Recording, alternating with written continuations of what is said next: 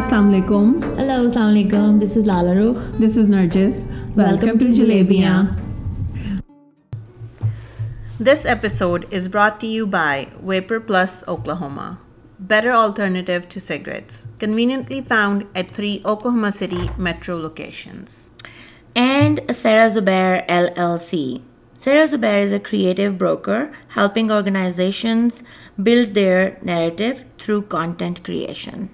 And SAP is the market leader in enterprise application software. Assalamu alaikum, Lala. Wa alaikum assalam, Nargis. How are you? I'm good. How are you? I am feeling much better. Yes, and I'm thankful that you are. Yes, I'm feeling much better, and we are sitting with Julie today. Yes, and we are a week late, but we are here today. That's fine. And we're gonna let Julie introduce herself. Hi, Julie. Hi. Welcome to Jalebia. Thank you so much. Julie and Jalebia. There we go. I am Julie Johnson, also known as JP. Mm-hmm. That's my pen name for when I'm writing. And I'm 67 years old, and I retired just this last March, and I'm living the next chapter of my life. Oh, beautiful chapter of your life. Yes. Exciting chapter. Yes. And that's what we're going to talk about today. Yes. Can we brief a little bit what we have in mind, what we're going to talk about, Lala? Oh, yes. Actually, and Julie actually wrote this little draft of the conversation. I was asking her, I want to talk about retirement as women. We don't think about retirement, or when we retire. What do we do? Yeah. What are we gonna do? And I'm watching some of my friends being sort of retire and living life with their grandkids, and I'm looking at everything and I'm thinking, going to do this? No, not that. So Julie's retirement is very close to how my mind works. Right. So we're going to talk about retirement, how people think it would be boring, what do you do, life, the concept, the adventure. What you going to do, Julie? Fill us in. Well, I've been working since I was 15 years old, and that means that you stay very busy, and then I have two children, and it's easy to get into a rut of just going from day to day and making sure there's food in the fridge, you get the kids here, you get the kids there, you do this, and you can completely forget the time's passing. Yeah. But if you stop and you look at people who've retired and you say, this I would not want. This I would want. Like you've been doing and saying, okay, so what do I love doing? And make room in your future to be able to do that. Both of my children live a ways away from me. One's down in Ardmore, which is far with construction, 2.5 hours. The other one's in San Francisco Bay, Berkeley area. So I don't get to see them that often, and that's fine because I keep myself very busy doing the things that I love doing. Okay, now this is what the listeners are, what do you do that you keep yourself so busy? What does that mean? I naturally wake up at about 4:30 in the morning because I've been doing that all my life. When I had children and I was going to college at the same time, I got up at 4 in the morning to study because then I was awake with coffee and I could study and then take the kids to daycare and then drive to the college. And I just got in that habit. So I kind of do that somewhere between 4 and 6. I'll wake up naturally. That's wonderful. I don't have to set an alarm. Yes. Yay! And by the time the sun is up, I'm awake. And I might play Bananagrams or a card game just to get my brain going a little over the coffee. And then I start planning my day in my iPhone. And today, I want to do these things. It's never I need to. It's never I have to. It's always I want to. You choose that. And if I don't want to do it, it doesn't go on the list. That's true. I may say, I want to go to the bank and get this accomplished, and I have to ask myself, do you really want to do it today? Do you want to do it tomorrow? Is there something else you want to accomplish today? I'm very goal-oriented. My parents were both military, both Army officers in World War II. So if you weren't 15 minutes early, you were 15 minutes late. Mm. So things should be done on time. There's an orderly way to do things. It's a good idea to stay organized because an organized environment is an organized life. Mm-hmm. And you'll be able to find the things you want much easier. Right. So those kinds of habits are ingrained in me, getting up early, having goals that I want to achieve. Mm-hmm. But every once in a while, my inner self will say, is it that important that it has to be done today? And I reevaluate it. If I'm feeling stressed, then it's, why are you feeling stressed? Mm-hmm. It's like a conversation inside me. Why are you feeling stressed? Because I need to, and then I have to stop and say, I want to get this done. Mm-hmm. So first I have to do this, and then I'll do this. Mm-hmm. Can I put this off? I really don't have time in the day today. Yeah. Do I need to do it today? No. Do I want to do it today? No. Then it goes off the list. Yeah. So being able to plan your own time. If you've had a job or you've had kids and your life's been crazy and you just go day to day to day, maybe you haven't planned for yourself. So yeah, I plan for the least possible stress. People ask me to go places, like tonight I'm going to a classical guitar concert. So I got up at 4 this morning, I was outside by 5:30, I've worked in the garden all day, Lala's coming, so I need to have a shower before 2. I will need to have a shower before 2, because I don't want to stink. So I will do that. It's perfume for her, because she likes the garden too. I didn't know. If I didn't know, I'm going to skip the shower. It's never a bad thing. And then 5 o'clock, my landlord and gardening partner is coming, and we just put in a new raised bed, and we're going to tuck the little plants in, water it. I'm going to rinse off again because I'll be needing to rinse off again.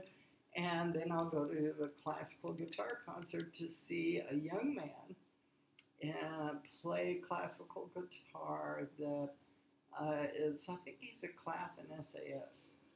And he likes me to be there when he plays, and his mom likes me to be there. And his dad likes. So, okay, I will go watch Jackson. So are you a big... guitar.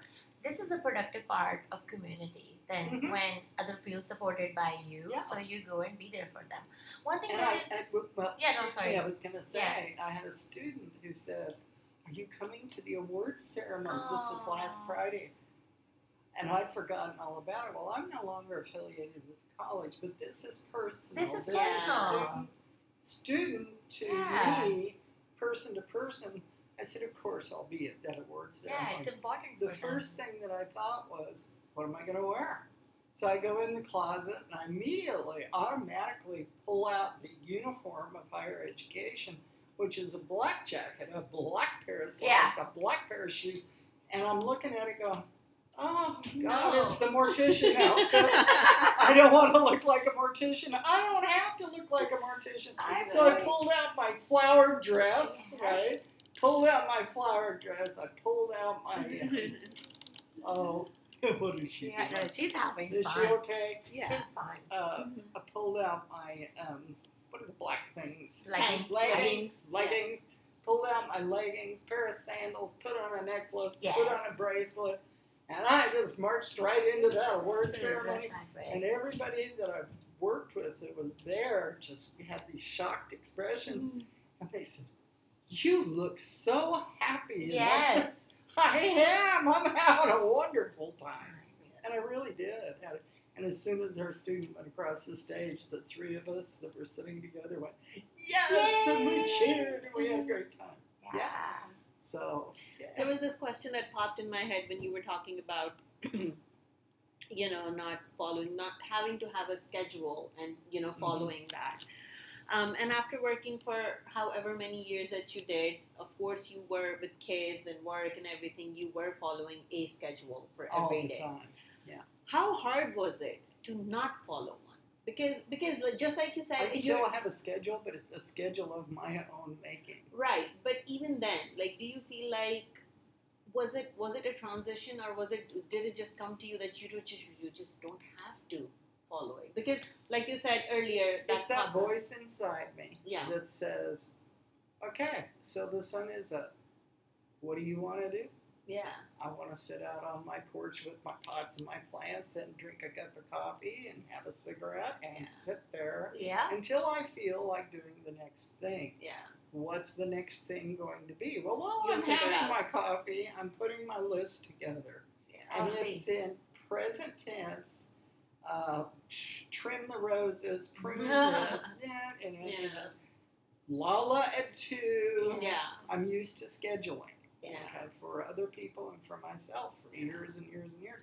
So I still do a schedule. I still have to. Yeah.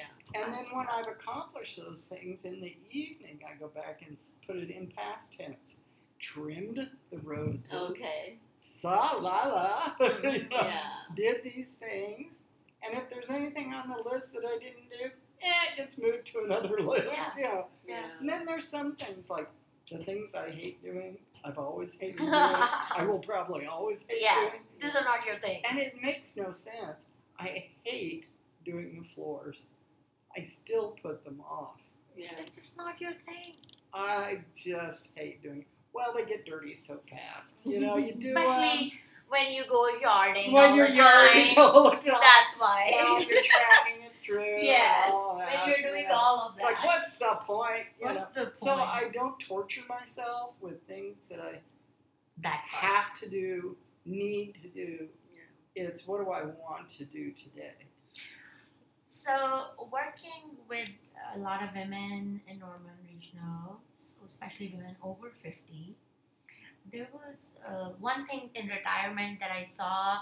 I would observe them and I would think about getting retired myself, but I witnessed that there was a lot of emotional mess that has not been dealt with. Oh, yeah. So, and now you are all of a sudden 50, 60, and then your whole life has passed right in front of you, no matter how.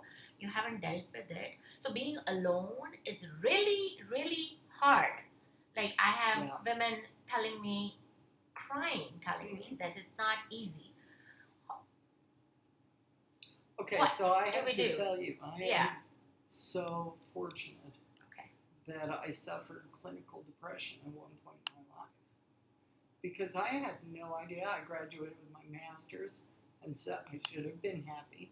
I should have been happy that I was magna cum laude. Yes. I should have been happy, but I could not get up off the couch, and I cried and cried and cried. And I had no idea why I was feeling this way. So I went to counseling, and I was lucky to get a great counselor the first time. Mm-hmm. And she said, well, you're testing as clinically depressed. She said, I can put you on medication. Well, at that time, this had been several years ago. I was in my 40s. I'm 67 now. Okay. And she said, I can put you on medication. I said, no, I'm afraid of antidepressants, because the early antidepressants, they were not working. They were still experimenting. They were experimenting with them. And I had friends who were taking antidepressants and felt suicidal. That was not good. No. So... Yeah. I said, no, she said, but if you want to go for counseling, we're going to start twice a week, intensive counseling, and it may take a year, it may take 2 years, depends on how quickly you can get to the core of this. And so I said, okay, no medication, twice a week. I spent the next, 2 years in counseling, twice a week, going in and going back and knowing where the source of that depression came from and finding out, there's a really, I'm sure you've read it, a really good book called The Dance of Anger. Oh, love that book. Oh, excellent. Love that book. And after reading that, I went, oh, so depression is anger we turn on ourselves. And I thought, good grief. All right, I've been sad and depressed because there's a lot of anger here. Let's go back and figure out what I'm angry about. Mm-hmm. And you can't change the past, but you can change the way you look at it and change the way you respond to that. Mm-hmm. And you change your perspective, then the anger goes away a little bit, by a little bit, and a little bit. And either you forgive, or you say, oh, I'm not ready to I'm going to put it to rest. We'll put it to rest for right now. We'll go deal with something else. But we're going to come back and deal with that. So I was really, really fortunate to have an excellent, excellent counselor. So you do give credit to those 2 years of counseling. Absolutely. And now that you have retired, I'm grateful. I had to go back again. Oh, you did? When I went through a divorce before I went to college for my master's. That was my, I figured out that was my first period of clinical depression. Then I graduated, and I should have been happy, and I was dismally depressed. And then I started knowing what red flags were and what to look for and how to step back and say, what is it you're feeling? Mm-hmm. Why do you think you're feeling this? Maybe we need, you know, when my second husband had cancer and surgery, and it kicked off his PTSD, and he was homicidal one day, he was suicidal the next day, and I was the caretaker. He had a full amputation of 5 heart attacks, and I was trying to stay the calm one. And then I started realizing I'm depressed. And I thought, I need a counselor. Well, my first counselor had left the area. Yeah. I started asking friends who were counselors, who would be good? And they said, I know someone who works with people with PTSD, and she might be able to be a really good counselor for you. And I went to her, and she said, because the first 2 meetings we had, I just cried. That's all I did was just cry and cry. And she said, I want to start you on a very low dose antidepressant just to take the edge off so you can quit crying. When you're crying. Enough to get busy. Working. Mm-hmm. And I said, okay. So I think I was on that for maybe 3 weeks. But by that time, we'd started getting back into the real work. And it was so nice to have a basis to work with. Now I had this new thing going on in my life, and it was huge. So, yeah. I think it's important. The life is complicated. Mm-hmm. There will be issues.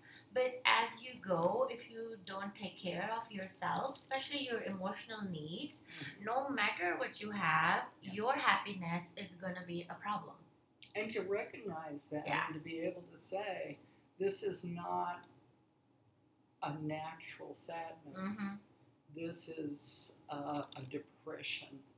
Knowing those red flags for yourself and saying, is this a momentary I feel sad? Or is this, I'm sinking? Yes. And when you feel that sinking, then the natural thing to do if you're sinking is go, hello, life preserver. Yes. I need a life preserver. And it doesn't mean you're going to need to be in counseling forever. I think I was only in counseling that time for maybe 6 months. And it was once a week after the first few weeks. You know your needs. Nobody's going to make you sick there. Being able to ask for help when you are a helping person. That was the first thing. My first bout of depression, I thought, I've got to do something. I called a hotline, and the guy said, what do you do for a living? And I said, I teach. He said, you're used to helping everybody else, and you've never had to ask for help. I said, well, I've never asked for help. I don't know if I should have before, but I never asked for help. So if you've been, whether you're a mother with kids or no matter what your job is, if you're a woman, you're used to being the one that helps. I'm sorry. Caretaker. That's caretaker. If you're used to caretaking, then it's awfully difficult to ask for help. Or that's the way you get love is by asking for help. Well, I always felt, I love myself, I love my kids love me. But I didn't really love myself until I learned what depression was. Mm. And I learned that was the anger. And why the anger was there. The Dance of... That's the next episode we're going to talk to. That book is amazing, by the way. It is amazing. Mm-hmm. That wonderful book has done good to many people who would read the book. Yeah, I knew you were pointing finger at me without pointing. No, I was pointing at Shai this time. I was not pointing at you. I can just sit you down and tell you the whole summary of it. There are other people I can do. There have been times when she's like, You need to read this book. And then eventually she's going to be like, she's going to cuss me out. And she's like, okay, just sit down. I'm going to tell you what it is. You're not going to read it. You taught her to do that, right? Julie, here is the thing. When I came to America, and I don't do this to very few people where I can connect, I take full responsibility of being in their life. I feel like that if we are going to be friends, it's a responsibility. Yeah. It's the sweetest responsibility that you don't have to take. Yeah. But my role in your life, I should take it seriously as well. So if I know something is good and you're going to enjoy it and this can work for you, then why not? And I want the same from you guys. Well, and it's the same thing. If you feel like you need to talk to a friend, mm-hmm. Withholding how you're really feeling, withholding what's going on in your life isn't loving. Mm-hmm. It's self-protection. Mm-hmm. So most of the time, when I'm talking to my friends, I'm in a great mood because I work on being in a great mood all the time. But I'm not always happy. There are only, maybe I have 10 really close friends, probably less than that. There's probably 3 or 4 that I can say, I'm really angry, I'm really sad, mm-hmm. I'm really whatever. But for some reason in this country, it's not good to admit you're angry. It's not good to admit you're sad. But if you have people, whether it's a counselor, whether it's Lala, no matter who it is, if you feel comfortable going to them and sharing that, then that's part of that responsibility. You are responsible for being genuine, mm-hmm. for being who you are in mm-hmm. that moment, mm-hmm. and saying, Lala, I'm angry right now. Mm-hmm. I need to work with this. Right. Lala, I'm sad right now. Mm-hmm. I need to figure this out. Mm-hmm. But I love you, Lala. That's true. And love has nothing to do. The part has nothing to do with it. As women, I have learned this. I learned this from another lady friend of mine, Dorothy. She was older than me too, and she was probably my first mentor in the United States. I met her in upstate New York. I would have been a whole different person, Julie, if mm-hmm. she was not. Okay, let's put it this way. Everything that my mother hated in me, and she was like, okay, what the heck is wrong with this kid that she's that way? She understood it. She could see it. Or she could tell me, man, this is good. Go for it. Yeah. So we find those women around us mm-hmm. who mm-hmm. become our soul mothers. Yes. And I think we all are to somebody. Mm-hmm. And we crave to be that way. Or soul sisters. Soul sisters. It doesn't. Yeah. It's just that we are there. That connection, that relationship. Yeah. Go do this. Yeah. That trust. Don't worry. It will be okay. Yeah. Don't. This looks pretty. Painting is great. We encourage each other. Or even call someone out. Yeah. Yes. Say, that's love too. You know, that what you just said surprised me. Yeah. Because you're not normally, you wouldn't say something like that. Is there something going on with you? Yeah, what is going on? Yeah. Are you angry about something? Mm-hmm. Are you unhappy about something? Mm-hmm. I listen to myself and sometimes I love irony. I love sarcasm, but it's also a signal to me when I am about ready to say something really sarcastic that I have to stop and say, that's pretty biting. What are you really upset about? What is it going on? And it's okay if you're upset.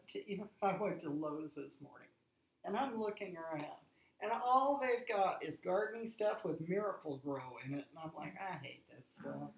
And I finally looked around and I see a manager and I said, excuse me, can I have a little bit of your time? I just need to tell you what I think of something.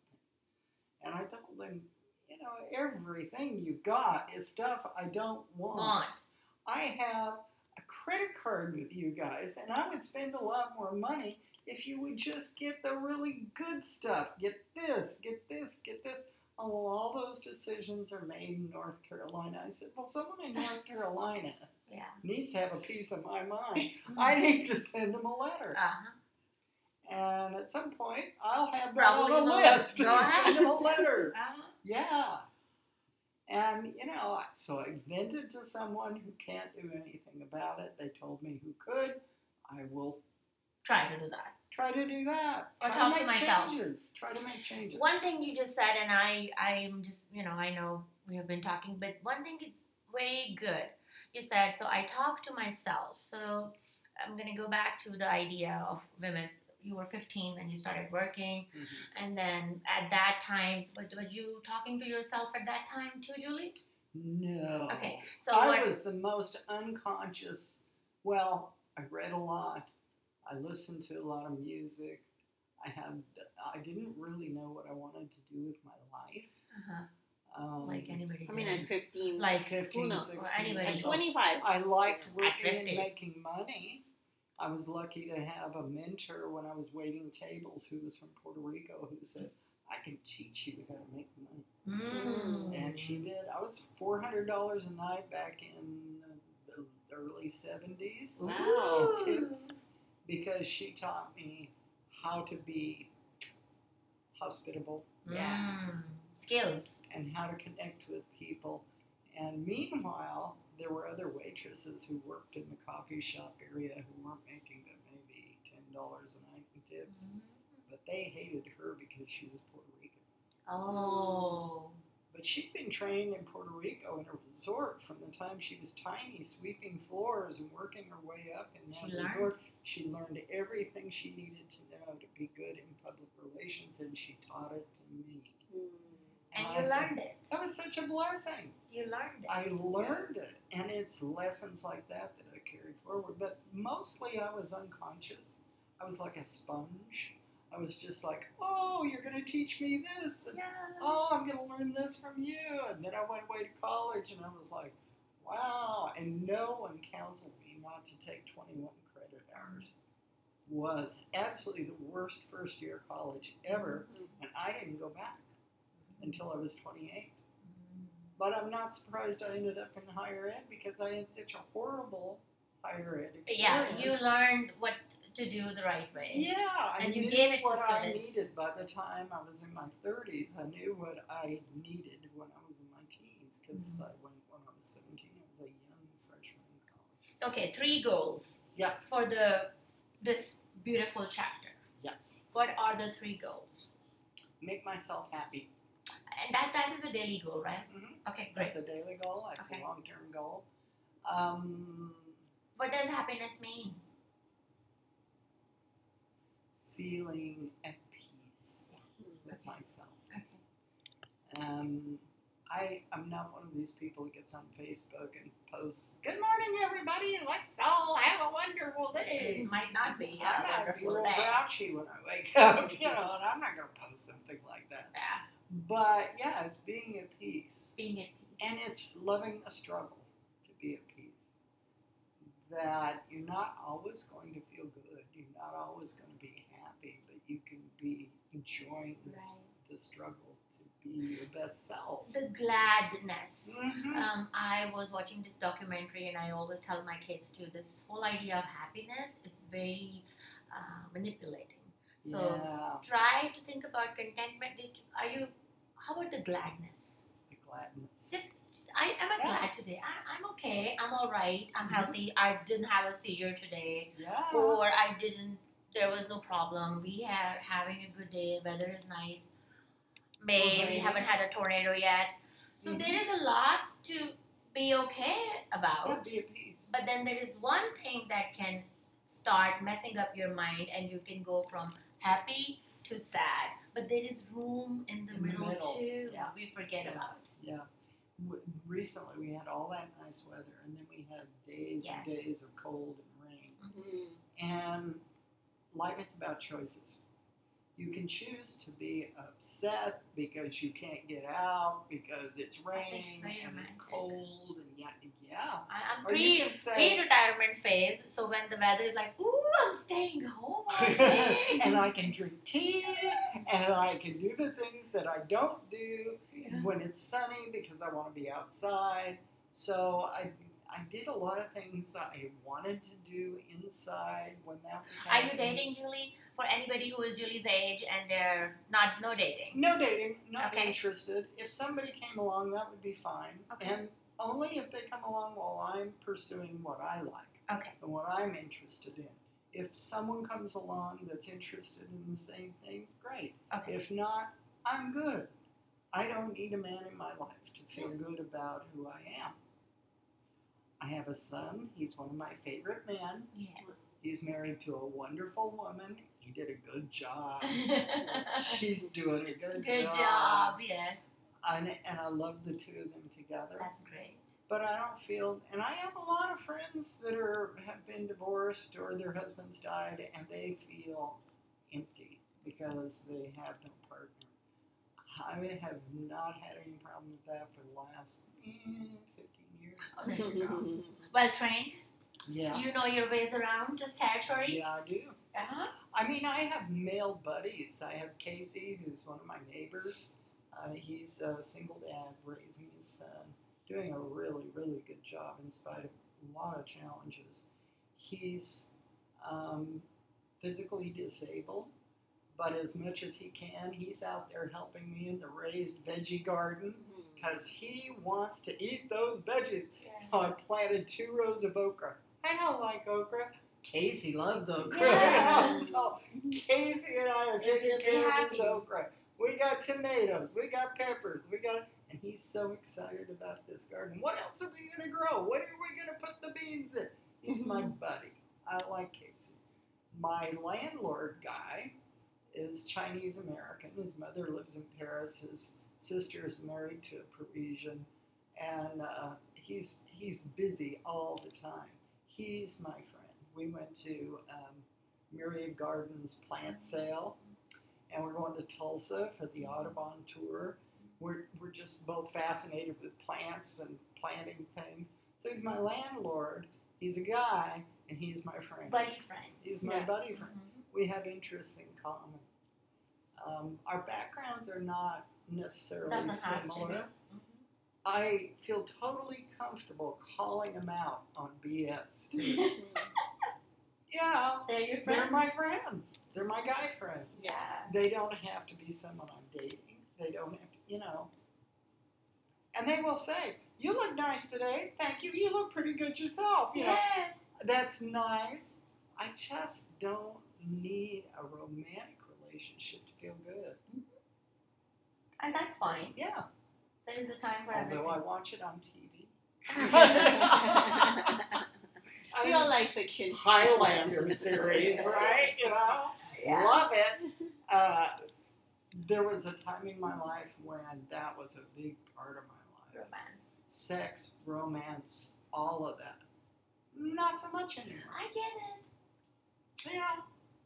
Don't eat that. That's fine. So 3. Yes. We're going to be happy, glad, in between, all of it. At peace. At peace. And then, what is the second goal? Stay creative. Stay creative, for sure. Stay creative. Give myself permission to do the things I want to do. Give myself permission. Give myself permission. Encourage myself. There's this little girl inside me going, "Yay, we're going to Tulsa on Saturday. Yay, the weekend after that, we're going on a 4-day fishing trip with our friend Mary. Yes. Yay." You know, I always try to set up things I would love to do to get myself to do the things that I don't so much love to do, but, you know, clean the bathroom. Don't love doing it. Will do it because it makes me feel better when it's clean. But I don't have to. I don't need to. I want to. This is your time, and you will use this time. Give yourself permission to be happy, joyful, with all the things. And plan. You were 15 years old. Plan for your future a little at a time. Like, I'm so used to back in the day when I was in the middle of working in higher ed, it was all about what are your 5-year goals? What are your 1-year goal? It's got to lead in. What are your objectives that go under those goals? And that was good exercise. At the time, sure. But I don't have to do that. Right now. I've got everything set up to flow. I think plan for flow is a good one. Flow. Yeah. And sometimes we plan so much to flow, not realizing that you don't know how to flow. You're killing the flow. All that planning is killing your flow. Yeah, it's killing your flow. Yeah, absolutely. Be ready to flow. And if someone says, like, I'm going to Mexico in February, I want to go somewhere this fall. I'm not sure where I'm going to go. So I'm going to just kind of see, where the groove takes me a little bit. Kind of something will come up. I'm trusting that things will come up that I'll be interested in doing. I do want to make one trip outside the U.S. a year. Mm-hmm. And when we were all in lockdown, I really missed traveling. And so now it's like, okay, I'm going to Mexico in February. Where am I going to go the year after that? I'll think about that later. You think about that. Yeah, I'll think about that later. Yeah. Maybe it'll be England. I have my daughter's best friend lives in London. I have a Ukrainian student that lived with me while she went to college that's living and married to a Frenchman. Why are all these people marrying people in France? I need to go see these people. She's had a baby. Nobody thought she could have a baby. Oh. She had lived a very sad life as a child, and she looked like she was maybe 18 and she was 27. Mm. And so nobody thought, maybe she can't have kids, and all of a sudden she had a baby. I didn't want to see that baby. Yeah, and I think that is just great. Yeah, and I had a student that I hosted. Okay. All right, so Julie, what can I and Nargis do to get ready for retirement? I'm way closer than she is, so a tip: make lists. I'm a great list maker. Okay. Make what do I want in retirement? What do I not want? Okay. What's most important to me? What is not important to me? Okay. If it's important to you that you live out in the country, then you need to get ready for that. If that means selling your house in the city to be able to move into a one-room log cabin, which I've actually lived in that Latibi at one point in my life, be ready to do that. Right. If, on the other hand, you're living out in the country and what you really want to do is live in a small apartment in the city close to all these things you wish you'd been able to do when you were running around taking care of kids and all that, then get ready to do that. Mm-hmm. What do I have to do that? Google is a wonderful thing. Oh, yes. You can Google lots of stuff and find the answers. My mom Googles now. Your mom is Googling. My mom learned how to type in Urdu, and she can Google in Urdu, and Siri understands Urdu, and that's wonderful. I'm very happy. Your mom is a really whippet, techie babe. She's smart. She learned it. Now we know where you got it. No, I'm not that smart. I'm not that smart. Yes, you are. I'm working on it. Yeah. Thank you so much, Julie. These conversations among women, because culturally, where we come from, mostly men think about these things. Mm-hmm. And I actually have never heard from any woman who talk about retirement as we are talking about. So the reason is because most women, or especially in our mother's generation, they were mostly housemakers. Mm-hmm. Right. So and the whole reason they got married was to have a man plan and take care of them. Right. So that's just the culture. It's not even that. That's why they got married. It's just that that's just how women were taken care of. It actually has been that way in this country for a very long time. But then they never retire. Yeah. They're not retired, ever. My mother was a good example of that. She worked, had her own business and all of that, and then my dad retired. And I said, so you've got a camper now, you're going camping? She said, I hate camping because all it is I do the dishes. Yeah. I do the same housework that I normally do. And I'm doing it in an environment that's alien to me. And I remember thinking, then don't do it. And she never felt comfortable saying. She had a lot of anger. She never felt comfortable saying, I don't want a camper. I want to do all these chores that I've been doing forever, only in a cramped space. Yeah. Be ready to say what you want, you don't want. That's also a cultural thing. That's a thing. It's changing. Yeah. It's changing. Like me and Lala, we say, you know, our mothers, no. I mean, I still push my mother to say, say what you don't want to do. Don't just say yes. If I'm asking you something, so I don't have my dad. If my brother is asking you something, say no. Just say no. Just say no. And I'm teaching. I've been teaching my mom. My dad has gone for like for 18 years, and since he, even when he was living, I would tell her this, but it was harder for her to understand when he was living, even though he was a different kind of a man. But still, now she's much better. Like if I look at my mother when my dad went. He was gone, and then from that time to now, my mother actually says no now. Yeah. Being able to say, I know what I don't want. Isn't such a big deal. Is like a first step to, I know what I want. Yeah. I know what I don't want. Okay, you don't want that, so let's plan not to have that. I like these things. You sometimes feel guilty for saying, I really like these things. Yeah. Well, good. Let's put more of that in your life then. Yeah, and I think I've said this to Lala several times. We always know, since, you know, we're young, I want this, I like this, I love this.